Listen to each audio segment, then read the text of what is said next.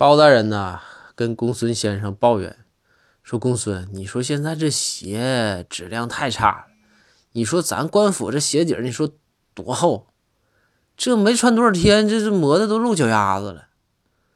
公孙这时候瞅瞅包大人说大人你真的你听我劝你把你那个自行车车闸修上吧行不